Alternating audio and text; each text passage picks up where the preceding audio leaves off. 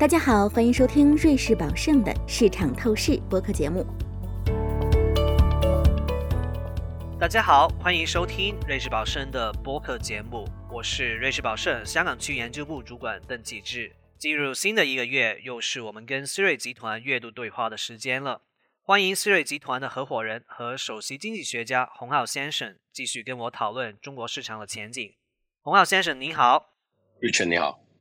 那我们上个月的播客、啊、播出不久以后呢，这个中国财政部就宣布了要增发大概一万亿国债、啊、并且把这个财政赤字首次提升到 百分之三 以上，到 百分之三点八。 这一次呢是中央举债地方建设、啊、用在于这个救灾、防灾和灾后的基建。那我相信大部分经济学家和投资人都同意，就是这一次呢是一个比较重大的举措、啊、因为第一，增发国债这个呢不经常发生，上一次呢是二零二零年疫情的时候，在之前呢就是二零一七、二零零七还有一九九八。那第二呢，这个财政赤字呢咱们一直是尽量控制不过三的，所以呢这一次打破了常规，可能意味着这个决策者已经准备好更积极的去、呃、刺激经济。那当然一万亿真的不是什么大的数目哈，呃，它更大的意义可能在于对于市场释放一个比较利好的信息。那的确目前呢投资人开始对未来的政策啊多了一些些的期待啊，市场也似乎终于见底回稳。那洪浩先生，我想问您的是，您认为投资人对于政策的看法现在可以积极一点了吗？啊，特别是我们非常接近这个十二月中的中金会的时候。对，我觉得嗯，现在发这个国债呢，它呃罕见之处呢，一般呃我们很少在四季度发国债的。我们现在发的这个国债呢，它的显著性呢在于，就是说一般很少在四季度做这个事情啊。一般呢要做的话，你要通过这个发的国债呢去扩张你的这个财政赤字啊的这个额度的话，一般呢很少是在四季度啊做这个事情的。那么呃，我记忆里头呢，之前应该只发生过两次哈，那么这个应该是第呃第三次。嗯，所以呢，它虽然金额不大，因为毕竟我们在零八年的时候我们做四万亿，对吧？那么那个时候我们经济才四十万亿，对吧？那么现在我们经济一百二十万亿，我们做一万亿，其实它可能啊就溅起了一点水花。但是呢，我觉得就是说您讲的是对的，就是说对这个信心的修复啊啊，还有这个显示呢，就是说你现在发的一万亿特别国债呢，它很可能有一部分呢是留到明年去花的。那这样的话呢，其实今年 百分之五 应该没有特别大的问题，那同时呢也为明年的增长呢做了一些铺垫啊。所以呢那我们普遍的认为呢，其实五左右明年也不是特别大的问题。而且呢对于一个这么大的一个经济体来说，你要是能够每年增长 百分之五 的话呢，那么其实你也是每十四年左右哈，你这个经济翻一翻哈，这个是很厉害的。那么这样的话呢，你看我们明年是二零二四年，对吧？如果每年增长 百分之五 的话，那么大概二零三五年左右我们就就真的是要这整个体量就就要赶超美国了。所以这个还是很很有意思的哈。所以很多人诟病说啊，今年啊这个 百分之五 太低啊，这个那个的。其实我觉得我们不应该就是老把我们的目光哈、啊、回到百分之八、百分之十 那那样时代哈，因为那个时候呢我们经济体量比现在要小太多了。嗯。那所以洪浩先生，您认为二四年中国经济应该大概率还可以达到 百分之五 的增长哈？那你认为会是哪一些部分驱动的呢？嗯，我们觉得你看今年很有意思啊。那今年呢房地产还是比较差，甚至比去年还要差。因为呢去年呃我们还是卖了十一接近十二万亿的这个呃销售额的这房地产。那么今年大概是到了现在大概是八万亿左右，对吧？那么还剩下一个月了。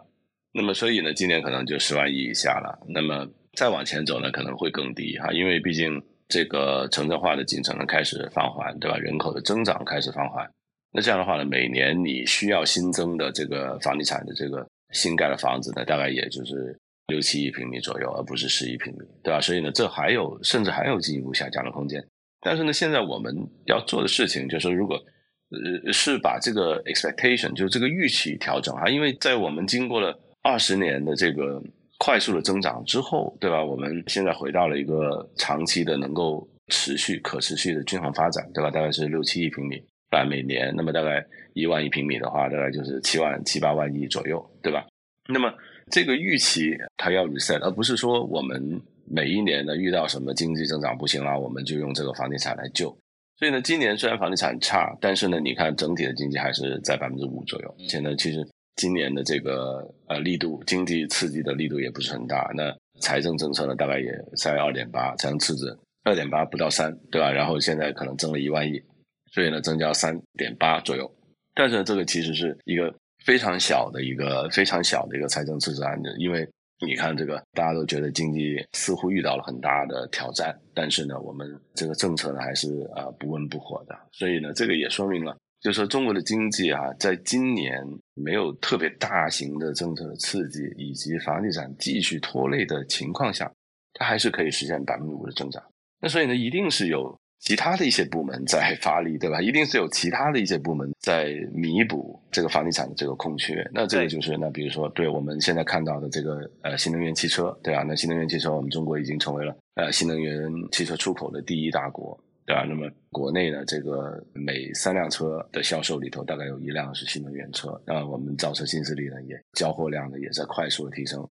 所以呢我觉得这一些行业它在弥补这个房地产的这个空缺，导致中国经济在房地产市场仍然不景气的一年它还是有 百分之五 的增长。那明年我相信因为技术的原因啊，它可能房地产对于整体经济的拖累它就比今年甚至还要更小，那除非当然明年出了什么幺蛾子我们不知道啊，但是呢我们觉得经过了两年的休整以及呢这个预期的重塑之后呢，如果大家能够把对于房地产年销售的这个预期呢稳定在大概十万亿以下八九万亿，那么这样的话呢其实更更有利于我们啊、呃、经济长期的发展。那同时呢我们在今年呢也看到了其他的这些行业呢开始弥补啊、呃、这个房地产的空缺。刚才洪浩先生提到就是这个房地产的对经济的那个拖累啊、呃，可能在明年可能会小一点点，但我想一个问题，就是因为我们现在可能要开始建一个保障房哈，那如果真的建保障房的话，那对于经济的这个帮助啊、呃，是不是也会比较小呢？因为可能一开始这个量不会特别大。嗯，保障房的数据在在二零二零年之后就我就看不到，就是说特别对，以前是一直公布的，但是呢呃后来就不知道为什么它就嗯它就不公布了。那每年大概是六百万平米，就之前大概是六百到八百万平米左右，其实它量也不是很大，那相对于我们刚才讲的这个呃每年十亿，在去年是十一亿平米，对吧？但是保障房呢就是八百万平米，那其实它就是真的是啊、呃、小巫见大巫的。所以它要做出来的话呢其实嗯也不会有特别大的帮助，但是呢对于改善民生还有尤其是啊一些呃住户呢他买不起这个商品房，对吧？那么他要住这个保障房，那对他们是有帮助的。那同时呢就是现在我们也看到了其实有很多这个空置的房就是没有卖出去的，因为毕竟哈我们在建大概是一百亿平米，一百亿平米里头有六十亿平米是这个住宅楼。那住宅楼呢你想象一下，如果我每年要卖八亿平米的话，我要十几年才能卖，就把这个东西都建完了卖完了，对啊，那么基本上的这个城市化也实现了。那同时呢还有二手房，那你想象一下。所以呢其实有很多房子啊、呃、就是说如果真的是就是说它没有商品房的潜力的话呢，我觉得政府是可以把它另作用途的，作为这个保障房呢去供给那些买不起的家庭。所以呢我觉得有很多方法去化解啊，但是呢没有人说这个很简单哈，因为毕竟你你在讲的一个支柱型的产业突然一下子它失速了，对吧？然后呢它产生了这样那样的问题，它是需要时间还有需要很大的一个全盘的考虑呢，它才能够啊逐步的去化解的。嗯，所以刚才您提到的一点我觉得还蛮有意思的，就是可能其中有方法可能吸收一点点现在接近二十个月的这个库存哈，用于这个保障房。那这一块的话，可能就算用了这个，也需要一段时间去消化，所以可能房地产还是最起码在我个人的意见，可能还是需要一段时间去解决哈。那如果我们讲回这个经济的所谓的火车头的话，刚才我们讲了新能源，还有整体的制造业啊，然后房地产可能就不是去拉动这个经济的一个大头。那另外，当然我们要讨论一下就是出口，今年出口当然因为这个整体经济啊，就环球经济不是特别的好，那没有特别理想。那明年呢？明年我们会不会能够可以积极一点、乐观一点去看呢？呃，那目前比方说看到美国经济好像也没有之前我们想象的这么差啊。那欧洲当然有它的问题啊。那整体的话，二四年整体经济会不会好一点点？那对于中国的出口会有一个拉动呢？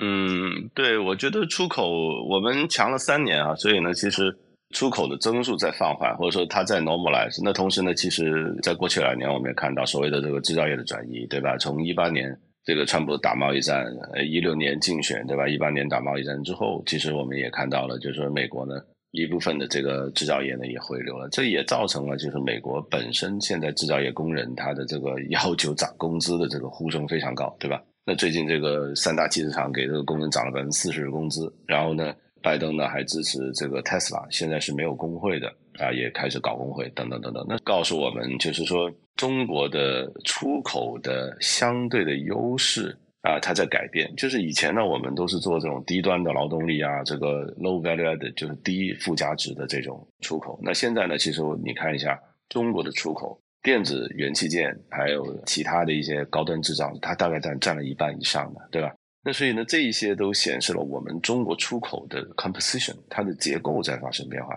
而不是说以前哈，就是这个这个以量来取胜，对吧？反正出口一大批这个劳动密集型的低附加值的啊，这个低端的制造业，那么呢去换取这个外汇。那这个时间时间段呢，一差一期已经过去了。那过去三年呢，也有一个特殊的原因，就是说全球的供应链中断之后，中国啊作为一个唯一的有这个自给自足的生产力的中心呢，它形成了全球的这个制造业中心。但是呢，也是因为这三年呃这突出的强势呢，其实也让这个全世界意识到，它如果再像以前那样做一个线性的布局，那么这样的话呢，如果另外一个比如说什么流行病再次来袭的时候呢，那么这又显得非常脆弱了。所以呢，嗯，这就造成了就是说另外一个供应链，就是一个 alternative， 一个 backup 的供应链它在形成。那这个时候呢，你想象一下，就是说中国的这个出口的这个增速的降低呢，其实也不是特别的让人感到意外。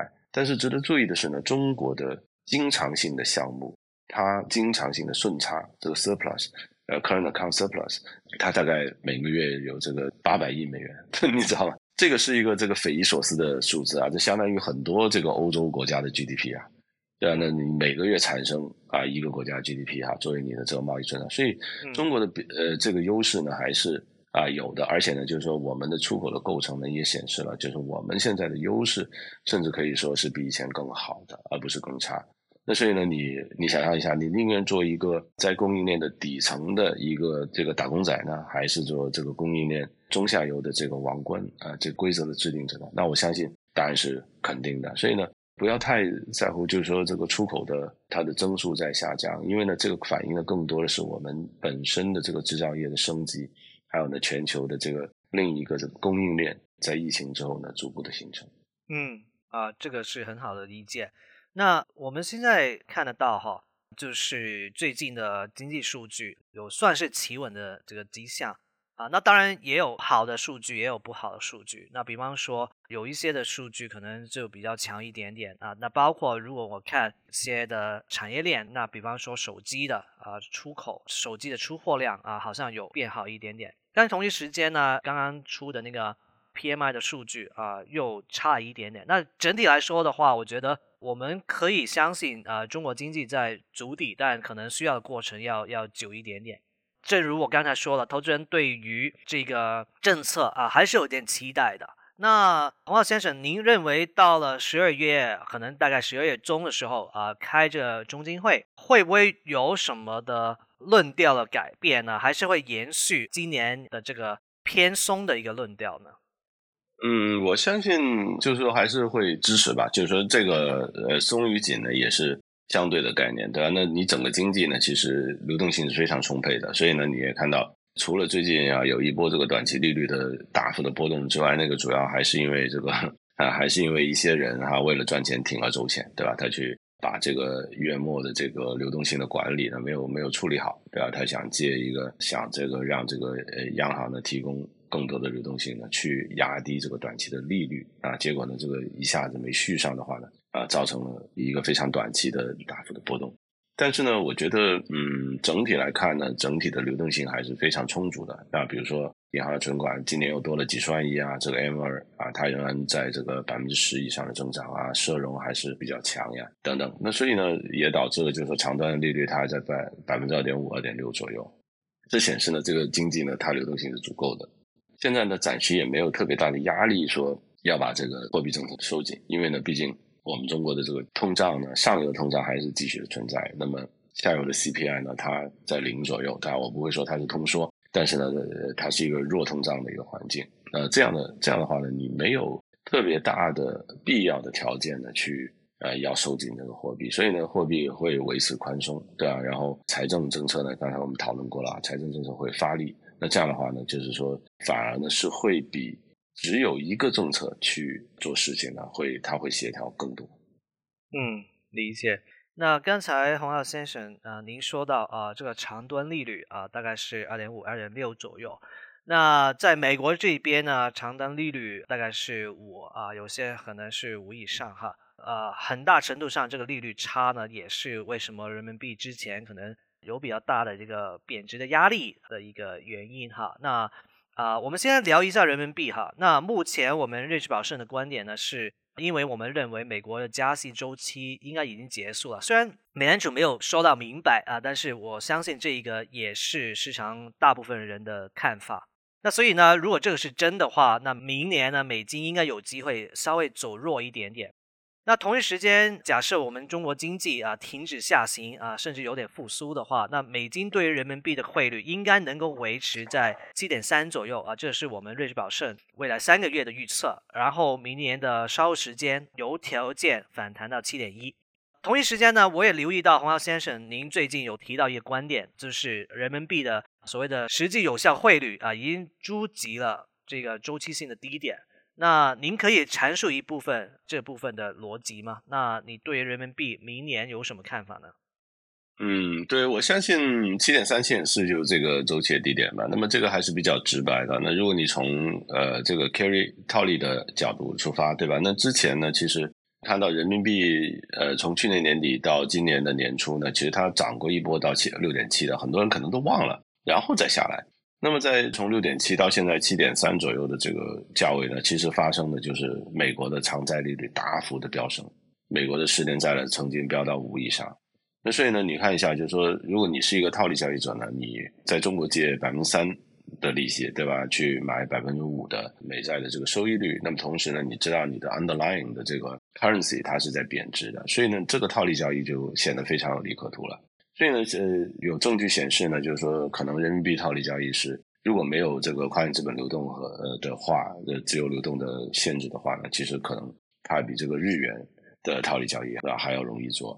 现在到了这个点位，那如果你再看一下中美的息差，那中美息差基本上回到了二零零六年初的那样的一个水平啊，就是这个历史的高位，最高位。然后呢，你再对比，就是说人民币和美元的汇率，对吧？那么汇率是一个比价。那么你也会看到呢，就他们两个变量的相关性呢，就是非常强的。所以呢，假设如果你认为美国不会进一步加息，同时呢，中国稳定下来，就是中国可能它利率维持在一个低位，但是因为你的美国的利率下来的话，那么这样的话息差缩小，那同时呢，啊，对于这个人民币汇率的预期呢在修复，那这个时候呢，你再去做这个套利交易，它可持续性就不好了，就很容易被打爆了，对吧？所以呢。我觉得，嗯，现在不至于，就是说不应该太悲观哈，在这个 七点三、七点四 的这个点位上呢，不应该太悲观。那明年呢，其实还有啊，甚至还有一个小幅升值的空间的。